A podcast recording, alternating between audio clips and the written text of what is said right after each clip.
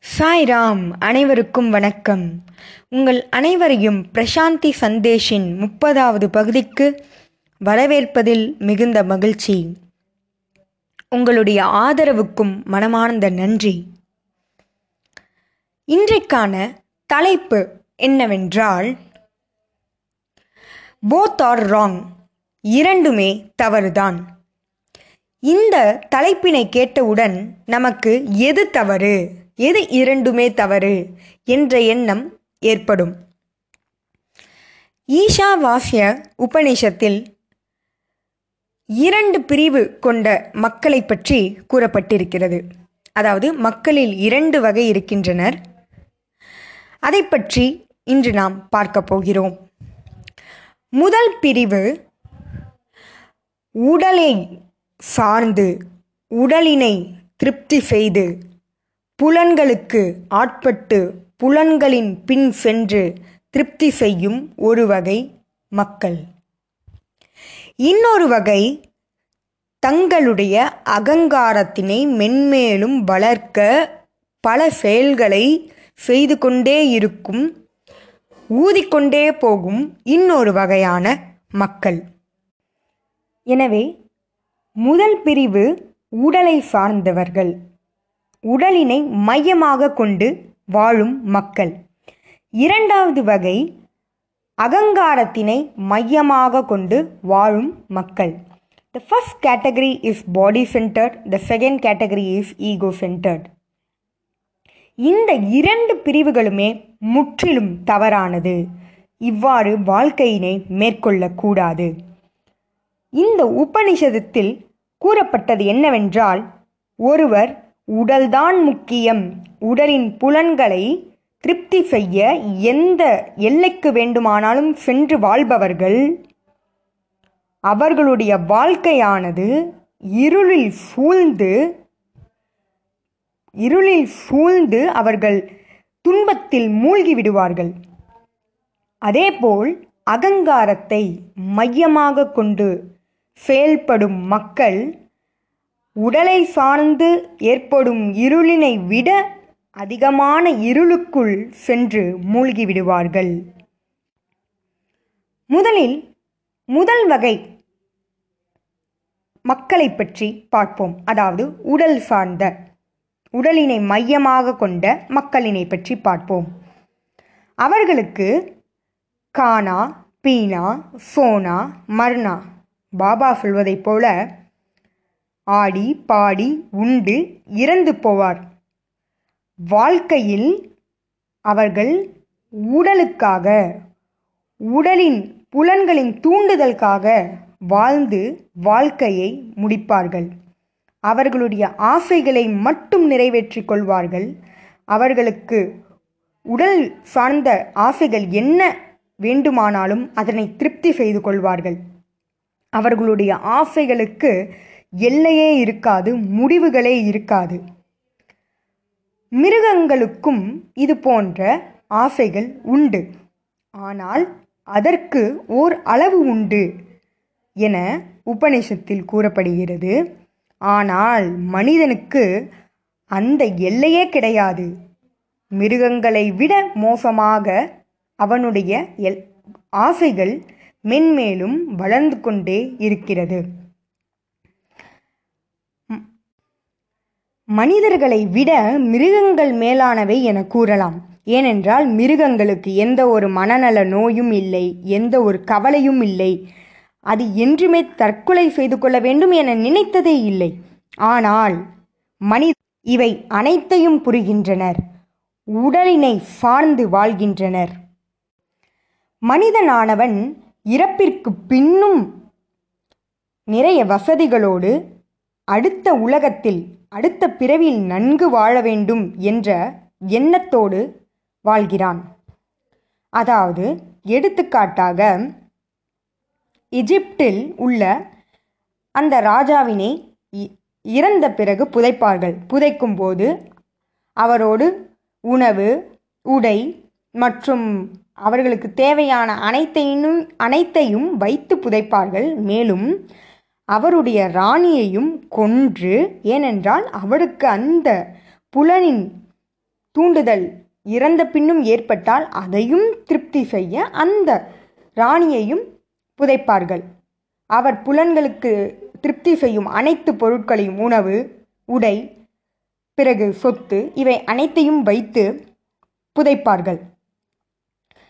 இதைத்தான் இறந்த பின்பும் அந்த உடலானது அதனை திருப்தி செய்ய வேண்டும் என்ற திருப்தி செய்ய வேண்டும் என்ற நோக்கிலே செல்கிறது.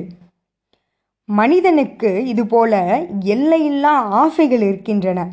ஆனால் மிருகங்கள் அவ்வாறு இல்லை. அதற்கு ஒரு கட்டுப்பாடு இருக்கிறது. சிங்கமும் புலியும் தனக்கான உணவினை எடுத்துக்கொண்ட பிறகு அதனை அதாவது தன்னுடைய பசி அடங்கிய பின்பு அதனை அங்கேயே விட்டுவிடும். பிறகு சிறு சிறு மிருகங்கள் அதனை உண்டுவிடும். ஆனால் மனிதனின் ஆசை அவ்வாறு இல்லை. அனைத்தையும் தானே அனுபவிக்க வேண்டும் என்ற கொடூரமான எண்ணங்களை கொண்டு எல்லையில்லா ஆசைகளை கொண்டிருப்பவன் மனிதன். இதுவே மனிதன் உடல் சார்ந்து வாழும் வாழ்க்கையை உபனிஷத் ஈஷாவாசிய உபனிஷத் குறிப்பிடுகிறது. இவ்வாறு ஒருவன் உடல் சார்ந்த வாழ்க்கையை வாழும் பொழுது உடலினை மையமாக கொண்டு வாழும் பொழுது அவன் இருளிலில் இருளில் சூழ்ந்து விடுவான்.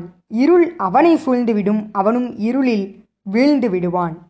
எனவே நாம் உடலினை சார்ந்து வாழ்தலை தவிர்க்க வேண்டும். அதனை ஒரு முடிவுக்கு கொண்டு வர வேண்டும். மனதினை உடலுக்கு அப்பால் அதாவது மனதினையும் உடலினையும் கடந்து இறைவனை அடையும் இறைவன் கொடுத்த இந்த அற்புதமான வாழ்க்கையினை ஆன்மீக பயிற்சிகளை மேற்கொண்டு உடலுக்கும் மனதிற்கும் அப்பால் ஒரு நிலைக்கு நாம் செல்ல வேண்டும். அப்பொழுதுதான் தெய்வீகத்தினை உணர முடியும் உண்மையான சந்தோஷத்தையும் ஆனந்தத்தையும் பெற முடியும். இரண்டாவது வகை மக்கள் அதாவது அகங்காரம் நிரம்பியவர்கள். தன்னுடைய புகழ் பெயர் நிலை சொத்து இவை அனைத்தையும் தக்க வைத்து கொள்ள வேண்டும் என்ற ஓர் முடிவில் எந்த செயலை வேண்டுமானாலும் அவர்கள் செய்வார்கள். புது புது செயல்களை மேற்கொள்வார்கள். தன்னுடைய அகங்காரத்தினை தக்க வைத்து கொள்ள. அது என்ன அகங்காரம் என்றால் தன்னை விட உயர்ந்தவர்கள் யாரும் இல்லை உன்னை விட நான் உயர்ந்தவன் என்பதை காட்டும் ஒரு எண்ணம். சில மக்கள் என்ன கூறுவார் என்றால் நான் அனைத்தையும் துறந்து விட்டேன் என கூறுவார்கள். அவ்வாறு கூறுவதும் அகங்காரமே. ஏனென்றால் உங்களால் செய்ய முடியவில்லை ஆனால் என்னால் செய்ய முடிகிறது என்பதனை அது காட்டுகிறது. மேலும் சிலர் நான் மூன்று நாட்கள் நான் உணவு உண் உண்ணாமல் இருந்தேன். என நோன்பில் நோன்பினை கடைபிடித்தேன் என கூறும் பொழுது அதுவும் உங்களால் இயலவில்லை என்னால் இயன்றது என்பதனை காட்டுகிறது. சிறு சிறு விஷயங்களிலும் அகங்காரம் இருக்கிறது. தன்னுடைய புகழையும் பெயரினையும் தக்க வைத்துக்கொள்ள அது புது புது விஷயங்களை செய்யும். இந்த அகங்காரமானது இயற்கையானது அல்ல. இயற்கையில் நம்முள் இருந்தது அல்ல. இவற்றை நாம் ஏற்படுத்தி கொண்டோம். அதனை அது நம் வாழ்க்கையையே புரட்டி போட்டுவிடும். எனவே அந்த ஆபத்தான அகங்காரத்தினை நாம் கைவிட வேண்டும். அதனை நாம் ஒழிக்க வேண்டும். அந்த அகங்காரமானது நம்முடைய அறியாமையை காட்டுகிறது. நம்முள் இருக்கும் அகங்காரம் நாம் தான் அனைவரை விட சிறந்தவர் என்பதனை நம அந்த உணர்வினை நமக்கு ஏற்படுத்தும். அதேபோல் வெளியில் இருக்கும் வெளி உலகத்தில் எப்பொழுதும் பெருமிதத்தோடு வாழ வேண்டும் என்ற எண்ணத்தை ஏற்படுத்தும். அனைத்தையும் அனைவருக்கும் எப்பொழுதும் நான் இதை செய்தேன் அதை செய்தேன் என சொல்லிக்கொண்டே இருக்கும். இவ்வாறு அகங்காரத்தினை திருப்தி செய்து வாழும் மக்கள் நிச்சயம் உடலினை சார்ந்தால் எவ்வளவு இருளில் அவர்கள் மூழ்குவார்களோ அதைவிட இருளில் மூழ்குவார்கள் இவ்வகையான மக்கள். உபனிஷதத் நம்மை இந்த உடலினை கடந்து உடலினையும் மனதினையும் கடந்து அப்பால் செல்ல நம்மை வலியுறுத்துகிறது. மேலும் அகங்காரத்தை கைவிட்டு அகங்காரத்தை திருப்தி செய்வதை கைவிட வேண்டும் என நமக்கு வலியுறுத்துகிறது. பற்றுதலை விட வேண்டும் உடலின் மீது கொண்ட பற்றுதலை உடர்வே விட வேண்டும் உலக வாழ்க்கையின் மீது கொண்ட பற்றுதலினை விட வேண்டும் என நமக்கு உறுதியாக வலியுறுத்துகிறது. எனவே நாம் சுய சிந்தனை செய்ய வேண்டும். நாம் எந்த எந்த பிரிவில் இருக்கிறோம் என்பதனை கண்டறிந்து அதற்கான அதற்கான அதனை சரி செய்யும் முயற்சியில் நாம் ஈடுபட வேண்டும். உபாசனா என்றால் அருகில் தெய்வீகத்தின் அருகில் அமர்வது. இறைவனை பற்றி சிந்திப்பது. இதிகாசங்களை படிப்பது. இறைவனை பற்றிய சிந்தனையிலே திளைத்திருப்பது அவரை பிரார்த்தனை செய்வது. இவை போன்ற அனைத்து ஆன்மீக செயல்களும் இறைவனுக்கு அருகே கொண்டு செல்லும். அதுவே உண்மையான உபாசனா. ஆனால் இன்று நாம் உடலின் புலன்களுக்கு பக்கத்தில் அமர்ந்திரு அமர்ந்திருக்கிறோம். மேலும் இன்னொரு உபாசனா அதாவது அகங்காரத்திற்கு பக்கத்தில் அமர்ந்திருக்கிறோம். இதனை நாம் கடந்து செல்ல வேண்டும். உடல் என்பது வெறும் புலன்கள் மட்டுமல்ல. தேகோ தேகாலயா அதனை ஆன்மீக பார்வையில் பார்த்தால் உடலானது இறைவனின் கோயில் இறைவன் உள்ளிருக்கும் தேவ் தேவாலயம் என்பதனை உணர வேண்டும். இறைவன் உள்ளிருக்கிறார் என்பதனை உணர்ந்தால் இது போன்ற எண்ணங்கள் மறைந்துவிடும். அப்பொழுது புலன்கள் கட்டுக்குள் கொண்டு வரப்படும் இருளிலிருந்து வெளிச்சத்திற்கு செல்வோம் ஞானத்தை பெறுவோம். இவை அனைத்தையும் நாம் மேற்கொள்ள இவை அனைத்தையும் நாம் ஆன்மீக சாதனையின் மூலம் சாதனாவின் மூலம் நாம் மேற்கொள்ள வேண்டும். நம்முடைய அகங்காரத்தினை ஒழிக்க வேண்டும் அதனை கொல்ல வேண்டும். அனைத்துமே இறைவனின் செயல் என்ற எண்ணத்தினை கொள்ள வேண்டும். அவ்வாறு கொள்ளும்போது நான் என்ற எண்ணம் மறைந்து போகும்.